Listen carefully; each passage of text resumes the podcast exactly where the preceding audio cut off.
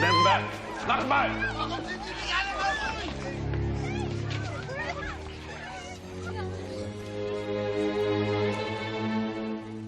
Now I have a machine gun. Ho, ho, ho. A security guard we missed? Usually tied up and he's growing fat on a pension. No, no, no. This is something else. Was habe ich dir gesagt? Was habe ich dir gesagt? Ich will, dass es keiner sieht. Haltet sie zurück. In a world overflowing with movies, we need a hero. Someone to separate the bad from the good.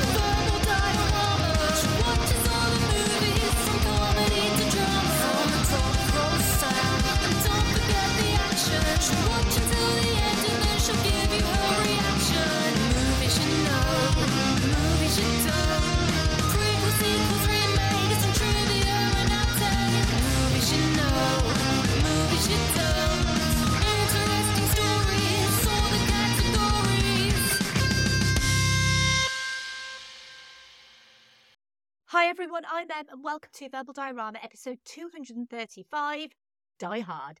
This is the podcast that's all about the history and legacy of movies you know and movies you don't. And as always, welcome to Verbal Diorama. Whether you are a brand new listener to this podcast, whether you are a regular returning listener to this podcast, thank you for being here. Thank you for choosing to listen to this podcast. I am, as always, absolutely delighted to have you here for the history and legacy of Die Hard, this is the penultimate episode of this podcast in the year 2023. So there is only one more episode left to go before the end of the year. And I will be taking a well earned little bit of time off. I realised I had a little bit of time off at the start of December, but I had the flu. So I am going to be taking a little bit of time off over Christmas and returning in the new year with, of course, Animation Season 2024. And as always, huge thanks to everyone who listens to this podcast on the regular and who's listened to the most recent episodes of this podcast on Street Fighter, which I am going to also mention a little bit later on in this podcast as well, and The Holiday. Maybe let it be said that Verbal Diorama only covers one type of movie because those two are about as polar opposite as you can get. And The Holiday obviously started our slightly more festive season of the podcast, and that festivity continues because we're going to be talking about Die Hard, a movie that changed the modern action blockbuster and the modern action hero. But is it a Christmas movie? The answer to that is yes, but not what you might think. Welcome to the party, pals. Here's the trailer for Die Hard. It's Christmas Eve in L.A. California. Is Daddy coming home soon? Well, we'll see what Santa and Mommy can do, okay? A New York cop, John McClane, has come to see his wife. I missed you. Instead, he's going to have to save her. Sit down. Within this skyscraper high above the city, 12 terrorists have declared war. They're about to be taught a lesson in the real use of power. They're as brilliant Because I am interested in the $640 million in your vault. as they are ruthless. But I'm telling you, you're just gonna have to kill me. Okay. We do it the hard way. Now, the last thing McClane wants Think, damn it, think. is to be a hero, Where's Holly? Hey, Tucker! Where? but he doesn't have a choice. What does he think he's doing? Job. Have already killed one hostage. This channel is reserved for emergency calls only. Lady, do I sound like I'm ordering a pizza? He's inside? Who is he? Who are you then? You are most troublesome for a security guard. Eh, sorry, wrong guess, huh? Would you like to go for double jeopardy? Do you really think you have a chance against us, Mr. Cowboy? Yippee-ki-yay, mother. Destroyed a building. I am in charge of this situation. I got some bad news for you. Come up here, then look like you're in charge of Jack. He is alone, he is tired, and he hasn't seen dipping squat from anybody down here.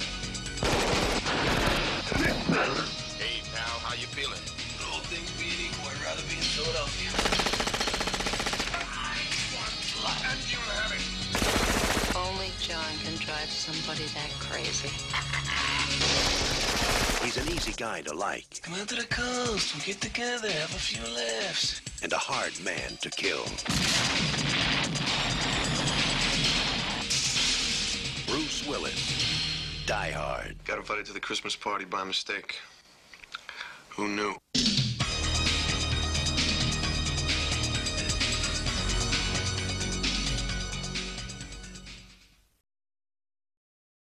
NYPD detective John McClane is invited to Los Angeles to his estranged wife Holly's office Christmas party at the Nakatomi Corporation, where she is second in command and referred to as Ms. Gennaro and not Mrs. McClane. As John and Holly bicker, terrorists infiltrate the Nakatomi building and hold the company's employees hostage in order to steal $640 million in untraceable bearer bonds.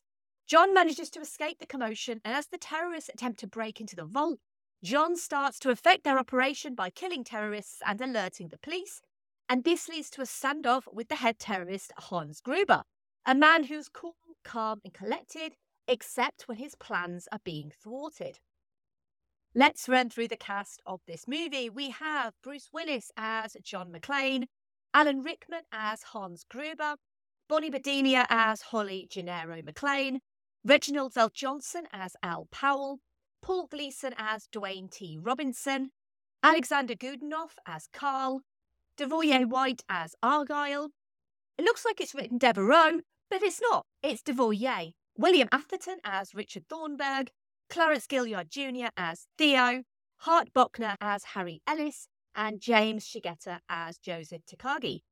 Die Hard has a screenplay by Jeb Stuart and Stephen E. D'Souza, was directed by John McTiernan and based on Nothing Lasts Forever by Roderick Thorpe.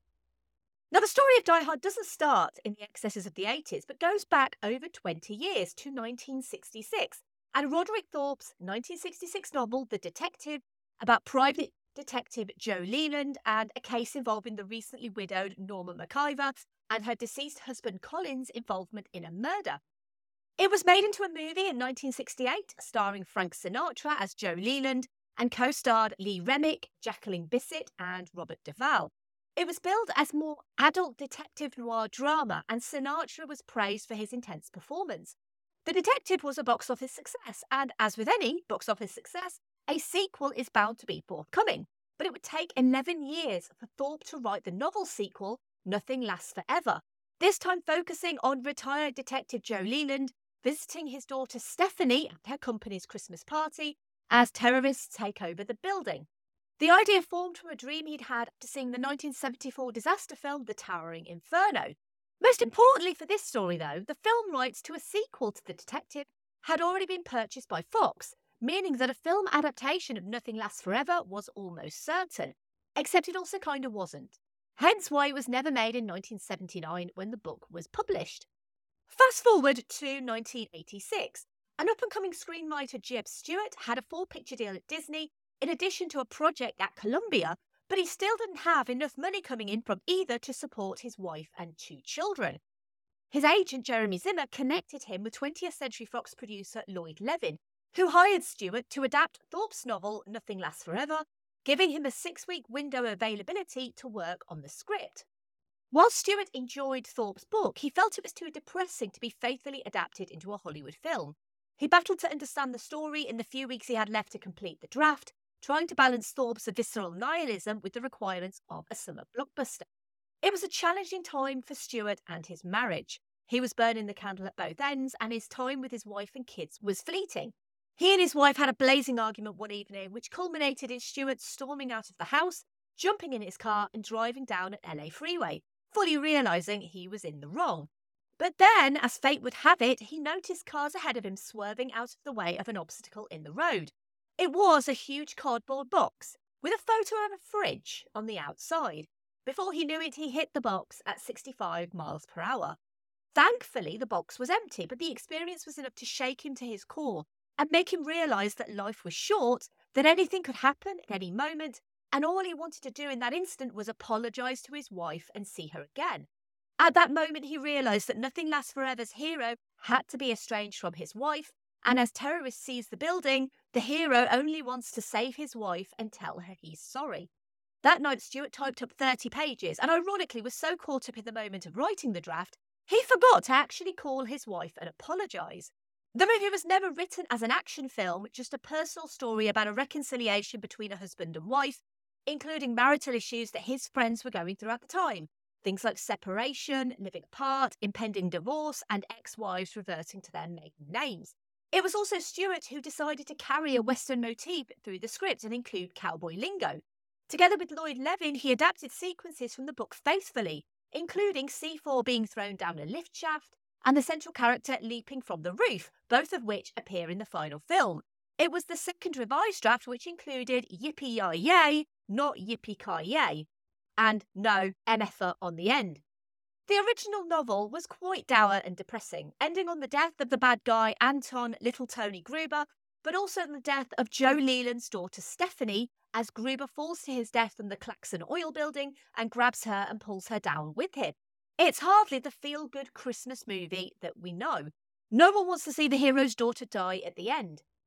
And it was one of the main reasons the movie was never made for years after the novel was written.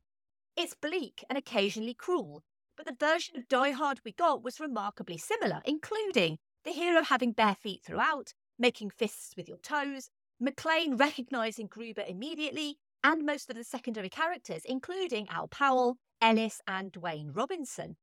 Jeb Stuart was granted creative freedom by Lloyd Levin, provided he kept the Los Angeles Christmas setting, because he thought the idea would make for an intriguing visual. And the idea boiled down to Rambo in an office building, which has a delicious sense of irony when you realise Die Hard's legacy stems from copycat movies that are basically Die Hard on a cliff or Die Hard on a boat. Paul Verhoeven turned the director's job down, and director John McTiernan was brought on by producers Lawrence Gordon and Joel Silver after they worked together on the hit movie Predator in 1987. McTiernan declined the job several times, but accepted after negotiating the tone with Joel Silver. He didn't like terrorists and he didn't want to direct a movie about terrorists, so he suggested they made the group a band of thieves instead and also bring some joy to proceedings in the movie. Jeb Stuart delivered the finished screenplay in June 1987. It was greenlit the following day, in part because 20th Century Fox needed a summer blockbuster for 1988. And because Nothing Lasts Forever was the sequel to The Detective, the studio was obligated to offer the role of the Joe Leland character once again to Frank Sinatra, who by this point was 70 years old. Thankfully, Sinatra declined, and the character's name was changed to John McClane. The name Die Hard came from Joel Silver, but it was actually Shane Black who put the idea in Silver's head. Die Hard was the original title of The Last Boy Scout, another movie Willis would go on to star in, one of the many Die Hard esque clones in the following years. But the script for Die Hard wasn't quite right, and Steven de Souza was brought in for rewrites. The same Steven de Souza who directed Street Fighter from a couple of episodes ago, and stunt coordinator Charlie Pisani also shows up in Die Hard 2, also from Street Fighter. That relationship having soured somewhat since their work on Die Hard. Have a listen to the Street Fighter episode for more on that. And all of this was happening before any actors were even considered. Lawrence Gordon utilised a studio system approach, having the screenplay ready to go, getting the go ahead for the film, selecting the director, and only then casting the picture. Nowadays, big name actors have the power to vet directors and often have producer credits too. But Lawrence Gordon believed that the producer should have the authority to choose his director, and he didn't want the star to have that power. And the list of people they approached to play the newly named John McClane was a who's who of Hollywood in the 80s. They went to Arnold Schwarzenegger, who turned it down. They went to Sylvester Stallone, who turned it down. They went to Richard Gere, who turned it down. They went to James Caan, who turned it down. They went to Burt Reynolds, Harrison Ford, Al Pacino, Clint Eastwood, and all of these people rejected it because in 1987, Hollywood had had several years of macho, big muscled, manly man heroes in Rambo, Commando, and the aforementioned Predator. And in the wake of all of these, John McClane was not seen as a hero. He was more of an everyman, and no one wanted to play an everyman character. After every viable actor in Hollywood turned down the role, they were pretty desperate by this point. So desperate that they'd offer it to a comedic TV actor known for a series called Moonlighting. And even then, Bruce Willis declined the role originally due to his contractual obligations to Moonlighting. But when his co star Cybill Shepherd fell pregnant, production on the show was halted to accommodate her pregnancy. And Willis's agent Arnold Rifkin, who'd also got him his movie debut in 1987's Blind Date, which was a bit of a critical failure, received a script for a movie called Die Hard and thought the title they'd chosen for the movie sounded like a battery commercial. For Rifkin, it was a risky move for his client to take the movie, and that a failure would see the end of Willis's movie career even before it had started. And he wanted some form of justification that if it didn't work, at least Willis would be compensated. So he offered his client Bruce Willis to the Die Hard producers and to 20th Century Fox for $5 million. Yep, an unknown actor asking for $5 million. Fox would come back and counteroffer $2.5 million, then 3 million, but each time Rifkin and Willis would pass. They figured they had nothing to lose by asking for $5 million. Fox's chief negotiator, Leon Brackman, rather astonishingly granted the deal, which then had a ripple effect in Hollywood. Because if an unknown TV actor could get $5 million for an action movie, every big name actor could suddenly ask for more money. They could get $10 million. They could get $15 million. Maybe they could even get $20 million. It would lead to Arnold Rifkin receiving a backlash from the industry, when all he was doing was working for his client to get him the best deal, and his percentage, of course. Because for $5 million, it didn't matter if Die Hard was a hit or not, Bruce Willis would walk away okay. And Willis had his own ideas for the character of John McClane. He wanted to play him sincerely and honestly, that even an NYPD detective would be afraid at that moment, but also wanted to show that even masculine men can be vulnerable.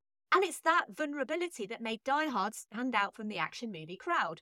While later movies show McClane as an invincible hero, Die Hard gave us a normal guy foiling the plans of a group of thieves, being self referential and showing his humour and his humanity.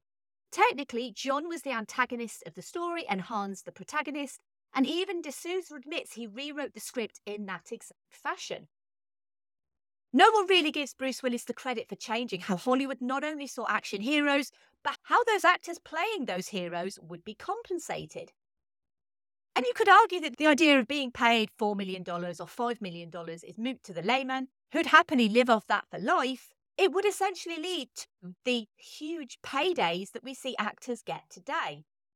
So you have an unknown lead, and then the next most important character to cast was Hans Gruber. At the time, Alan Rickman was a veteran of the stage, graduating from London's prestigious Royal Academy of Dramatic Art in 1974 before joining the Royal Shakespeare Company. His Broadway performance as Vicomte de Valmont in Les Liaisons Jour got him a Tony Award nomination in 1987, and it was that exact performance that caught the eye of Joel Silver. Silver offered the role of Hans Gruber to Rickman, who, unsurprisingly for this story, turned it down, not wanting to do a Hollywood action movie. It was his agent, along with various other people he spoke to, who suggested he reconsider. He was 40 years old at the time, had never acted in Hollywood before, and was being offered one of the most iconic villain roles in cinema history, although no one knew it at the time. Despite his status in the industry as a rookie, Rickman wasn't afraid to voice his opinions on the character he was playing, despite the ire of Joel Silver. It was Rickman who insisted on Gruber's stylish suits, as opposed to his comrades' suits, and his cool, calm demeanour. It was Rickman who suggested on Gruber faking an American accent to fool McClane into thinking he was a hostage, after they realised that Gruber and McClane had never met face to face. And the fact they did was solve one of the several script dilemmas during filming. Because, as I'm going to come to, the script was basically made up as they went along. The rest of the cast came together quickly, with Bonnie Bedelia cast on the advice of Willis after he saw her in Heart Like a Wheel. She's Macaulay Culkin's aunt. Put a pin in that little nugget of information. Casting director Jackie Burch had worked with Reginald VelJohnson before. Hart Bochner's father, Lloyd Bochner, played Dr. Roberts in The Detective alongside Frank Sinatra. So that was a nice little turn of fate for his son to be in the movie version of the sequel to that story. And it was Bochner's idea to have the character's motivations come from his copious amounts of snorting coke. In Jeb Stuart's original script, the action took place over three days, but John McTiernan wanted it to take place over a single night. Steven de Souza had been hired to rewrite the script and inject more humour, and these changes would continue even after filming commenced in November 1987. De Souza visited the newly built 710,000 square foot Fox Plaza building, And it was seen as the ideal place to film because A, it was still under construction on several floors, and B, it'd be free to use as it was on the Fox studio lot.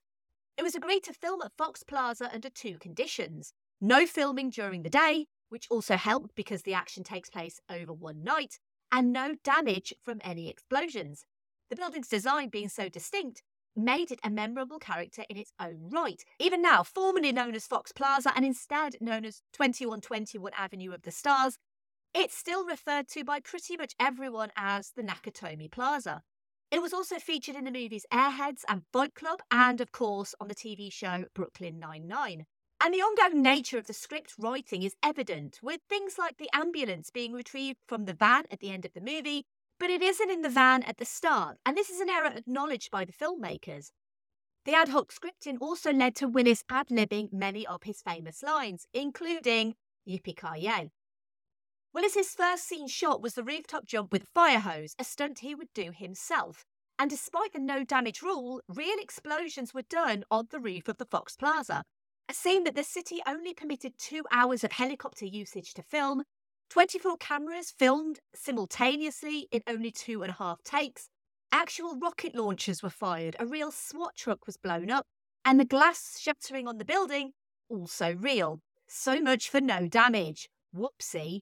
Miniature helicopters were also used to show the FBI guy's helicopter exploding into a fireball, mostly because they really couldn't blow up the real roof of the real Fox Plaza. Mostly everything was shot on location at Fox Plaza, with items in the building utilised in off the cuff scenes written the night before. Cinematographer Jan de Bont used handheld cameras to make the action more personal, to show in the third person, and to show McClane's point of view.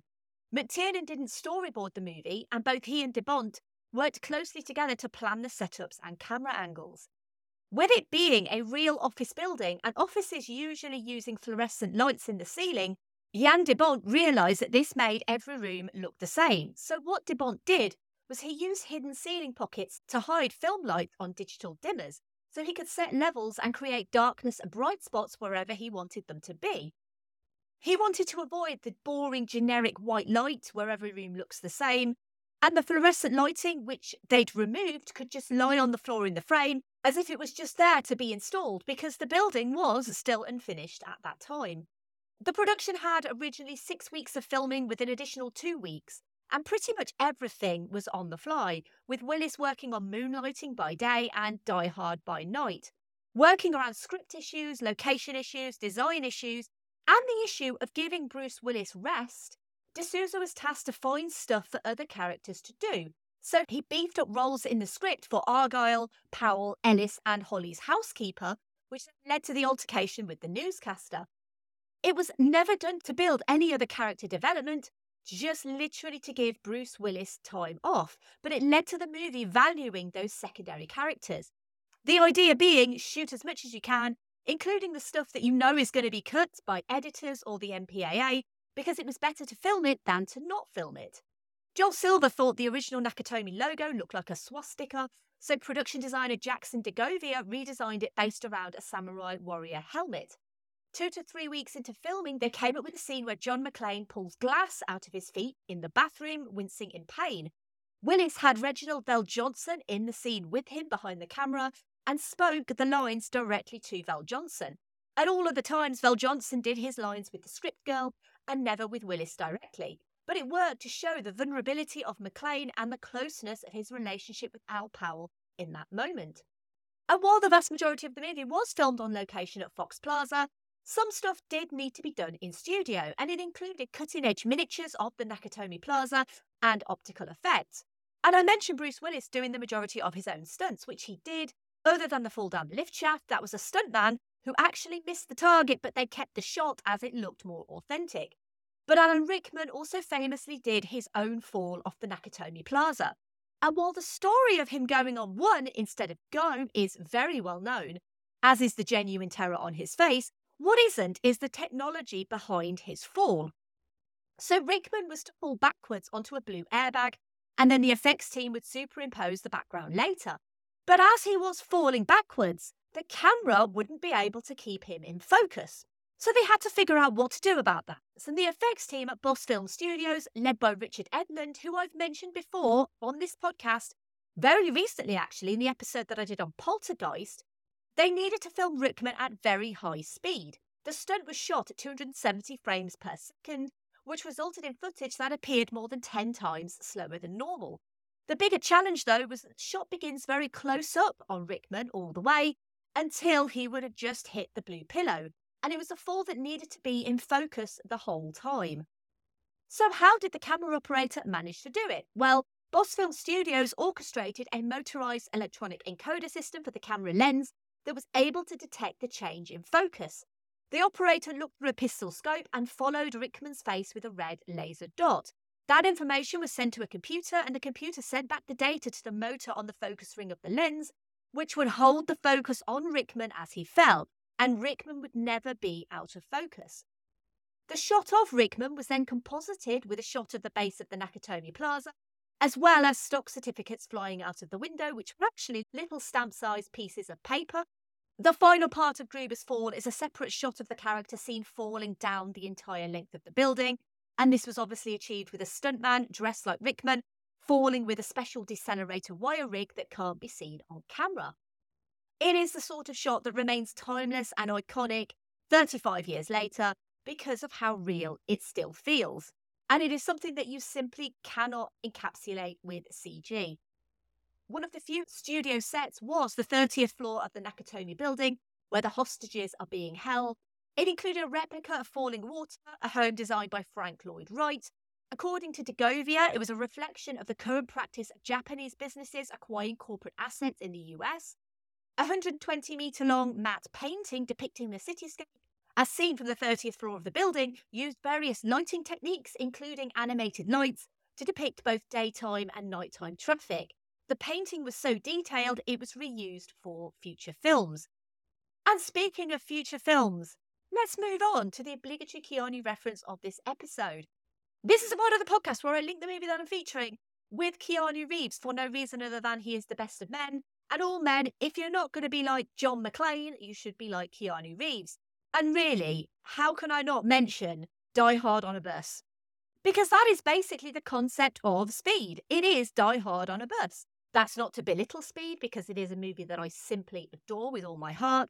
But obviously, Speed was also directed by Jan de Bont, the cinematographer for Die Hard. And mm-hmm. genuinely, it is one of Keanu's best roles. So it just makes complete sense to mention Speed when you're talking about Die Hard.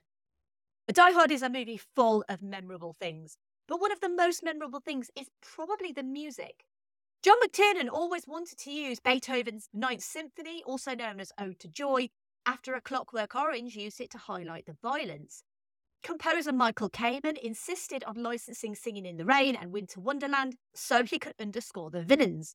Ode to Joy is intentionally played in a lower key to sound more menacing. Kamen's score also uses the classical piece of Brandenburg Concerto No. 3 by Johann Sebastian Bach, along with film score cues including James Horner's A New Score for Aliens and the more contemporary Christmas in Hollis by Run DMC. After the filming was complete for Die Hard, the motions were set for it to be released. But 20th Century Fox had very little confidence in Die Hard, especially after trailers were released and people were reportedly laughing at moonlighting actor Bruce Willis starring in an action movie. Posters for the film that featured Willis were amended to focus only on the building, with Fox marketing executives claiming it was nothing to do with Willis's popularity, but that the building was an important character in the movie. Once the movie was released and the reviews were positive, Willis's face miraculously appeared back onto the posters, and his name was once again prominently shown. Die Hard had a limited release in 21 theatres in the US, starting on the 15th of July 1988. Yep, a Christmas movie being released in the middle of summer. The following week, it opened wide to over 1,200 theatres and landed at number three at the box office, behind Who Framed Roger Rabbit and Coming to America. Die Hard was such a continued success that it remained in the top five in the US box office for 11 weeks, only dropping out of the top 10 in its 15th week of release.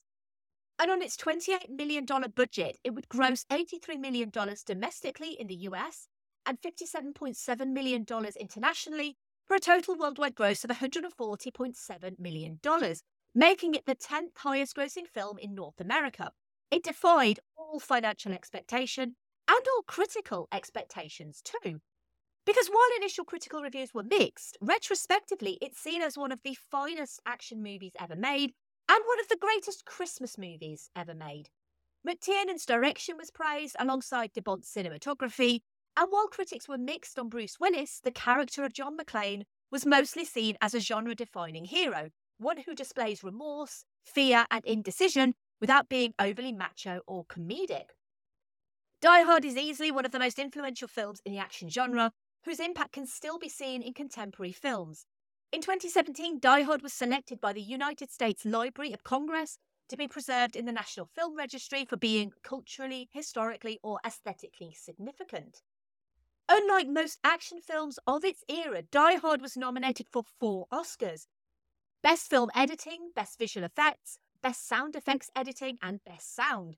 It would lose to Who Framed Roger Rabbit for the first three, and Bird for Best Sound. No shame, though, to lose to Roger. When it came to its home video release, it, excuse the pun, blew up and spent six of its first seven weeks at number one in the rentals charts, making an estimated $36 million just from home rentals. And obviously, Die Hard is a movie that was very popular. And so the sequel, Die Hard 2, was rushed into production to capitalise on the success of Die Hard, with Bruce Willis, Bonnie Bedelia, William Atherton, and Reginald VelJohnson returning.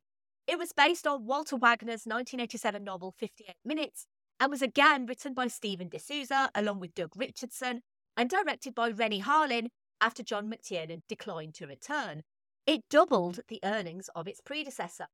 Die Hard with a Vengeance was again directed by McTiernan and was based on the screenplay Simon Says by Jonathan Hensleigh, which was originally going to be a Lethal Weapon sequel. The Simon being Hans Gruber's brother and McClane being partnered by Samuel L. Jackson's Zeus Carver and is widely considered to be the best of all of the Die Hard sequels. Die Hard 4.0 or Live Free and Die Hard was based on the 1997 article A Farewell to Arms written by John Carlin for Wired magazine. Directed by Len Wiseman, it would be the highest grossing installment of the franchise, but the only Die Hard to be rated PG 13. And the only Die Hard movie to not be based on existing material is A Good Day to Die Hard, which was meant to have a final sequel, which then became the prequel McClane. and after Disney acquired Fox in 2019, the project was cancelled. Willis reprised his role as John McClane for the final time in 2020 for an advertisement for the Die Hard car battery commercial. Willis later retired from acting in 2022 due to being diagnosed with aphasia. And I think it's only fair that the character of John McClane is also similarly retired because he is one of those characters that could only ever be played by one person, and that person is Bruce Willis. I asked at the start of this episode, is Die Hard a Christmas movie? And I said, well, yes, it is. Die Hard is a Christmas movie, not just because it's set at Christmas, not just the fact it has Christmas music and includes a Christmas party. It's a Christmas movie because it invokes all the traditional themes of Christmas movies themes of redemption, family, saving the day, and reconciliation with loved ones. If you think of the greatest Christmas movies of all time, movies like The Muppet Christmas Carol, It's a Wonderful Life, Miracle on 34th Street, Klaus, even Krampus, and Home Alone all contain those themes. And that's what makes this a perennial Christmas classic. It's also a deft personal drama with a warring husband and wife, and a husband who doesn't know how to deal with a successful wife a wife called Holly because Christmas. Now, I know there are naysayers out there who genuinely don't see Die Hard as a Christmas movie. And I know there are plenty of people out there who do see Die Hard as a Christmas movie. And to be honest, it doesn't matter because Die Hard is a great movie regardless, whether you think it's a Christmas movie or not. It's one of those movies that I don't think anyone dislikes because I feel like this movie genuinely has something for everyone. Big explosions, comedic moments, a menacing villain, quotable lines, memorable music, a heartfelt love story between John and Holly, a heartfelt love story between John and Al, a vulnerable action hero wearing no shoes and a vest that just gets dirtier and dirtier, as well as just generally embodying the spirit of the holiday season. And while Bruce Willis shines, it's Alan Rickman who really steals the show. And when they're together on screen, it feels like a real meeting of minds and charisma. Many films want to be this simple and elegant, but they all fail because they take from it the big action set pieces and stunts and none of the heart, except for Speed, which is a true successor to Die Hard in many respects, including but not limited to the everyman hero, a memorable villain, and the wonderful action set pieces. Bruce Willis was set the template, and in many ways, his recent aphasia diagnosis just hurts that little bit more looking back on what he gave cinema. I wish him the very best for his retirement. He will always be the thinking person's action hero, a man who feels deeply, a hothead who should just take the time to understand his wife and her needs. Something that I think many men, especially, can and should take from this movie. Not necessarily your wife is always right, but your wife deserves your understanding and support with her career, with the kids. Don't leave it six months living apart before a catastrophe happens. Talk now. Die Hard might follow all the standard action tropes, but it also definitely creates its own. This is studio filmmaking done right, with the right creatives. A perfect storm of story and talent. And it is one of the greatest Christmas movies ever made. Yippee ki motherfuckers. Thank you for listening. As always, I would love to hear your thoughts on Die Hard. And if you do want to get involved, you want to help this podcast grow, you can by telling your friends and family about this podcast. You can retweet or like posts on social media. You can find me at Verbal Diorama on Twitter, Facebook, Instagram, Threads, Blue Sky, and Letterboxd. And wherever you're listening to this podcast, if there is a facility to leave a rating or review, please do so. It helps other people find this podcast. Now, there's not really anything out there other than Die Hard. But I wanted to recommend some other Christmas classics that I've covered on this podcast. So, of course, I'm going to recommend movies that I've already mentioned in this episode. I'm going to recommend episode 131, Krampus, which obviously is a Christmas horror movie. But again, themes of family at Christmas. I love Krampus. I think it's a really fun movie. But if you want something a bit more family friendly, I would recommend episode 132, Klaus. Klaus is a Netflix animated movie and it is simply magical. I can't wait to watch Klaus this year. It is just one of those beautifully animated, heartfelt Christmas movies. Again, all about family. I'm going to be watching it on Christmas Eve because it's become a bit of a tradition for me to watch Klaus on Christmas Eve.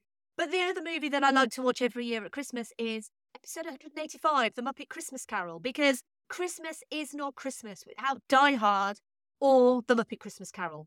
So make sure that this Christmas you at least watch Die Hard and The Muppet Christmas Carol and Klaus and maybe Krampus as well, and that will be your Christmas done. Although you might want to watch the movie for the next episode as well. As always, give me feedback. Let me know what you think of the episodes that I recommend. And the final episode before Christmas, and one of the finest Christmas movies to have ever graced our screens. One that has links to Die Hard thanks to Bonnie Bedelia, and if you were paying attention earlier, you will know exactly where I'm going because Home Alone is coming to Verbal Diorama. Look, a lovely cheese pizza just for you. Join me next Sunday for the final episode of Verbal Diorama in 2023 on the history and legacy of Home Alone. That episode is coming out on Christmas Eve, which I know is generally a very busy time for everyone. But I wanted to get all of these episodes out before Christmas. So that's why they're going out on Sunday. And that's why Home Alone will be out on Christmas Eve. I hope that you will have time over the festive period to listen to that episode and to enjoy that episode. And Verbal Diorama will be taking a break after that over Christmas and then we'll return in the new year with animation season. Thank you so much for listening. Thank you so much for supporting this podcast in 2023. Just by listening, you are supporting this podcast. And just by sharing this podcast, you are supporting this podcast. If you do want to help financially and you have the means to, you can. You can go to verbaldiorama.com slash tips to give a one-off tip, or you can go to verbaldiorama.com slash Patreon to join the amazing patrons of this podcast. Simon E, Sade, Claudia, Simon B, Laurel, Derek, Vern, Kat, Andy, Mike, Luke, Michael, Scott, Brendan, Lisa, Sam, Jack, Dave, Stuart, Nicholas, So, Kev, Pete, Heather, Danny, Ali, Tyler, Stu, Brett, Philip, and Michelle. You can email me if you wish, verbaldiorama at gmail.com. You can find my website, which is verbaldiorama.com. You can say hi, you can give me feedback, you can wish me a Merry Christmas, or you can just give me suggestions if you want. You can also find my work at filmstories.co.uk. You can find issues of the magazine and also wonderful articles online too. And finally,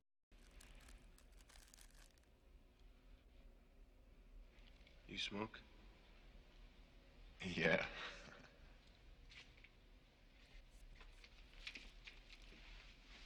Thanks.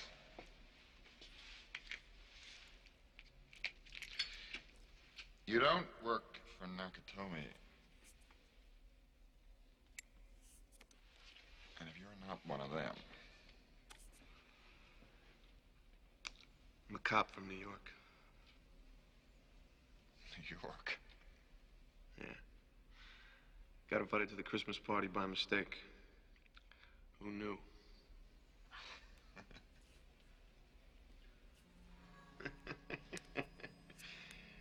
yeah.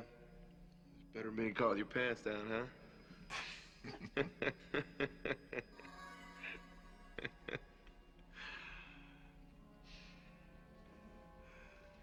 I'm John McClane. You're, uh, Clay. Bill Clay.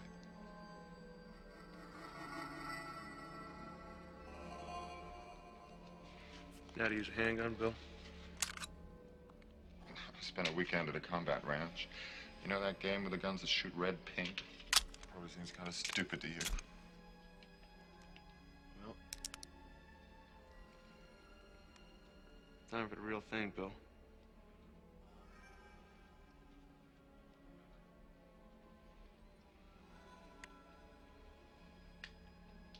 All you gotta do is pull the trigger.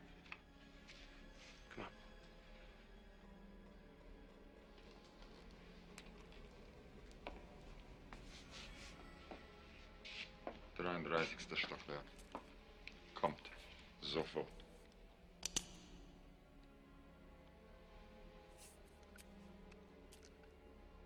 Put down the gun. And give me my detonators. Well, well, well. Hans. Put it down now. It's pretty tricky with that accent.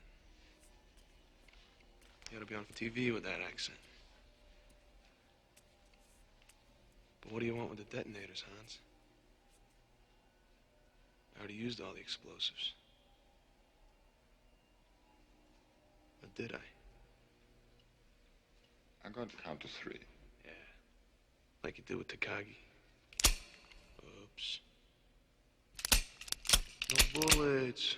You think I'm stupid, Hans? You're saying? Bye.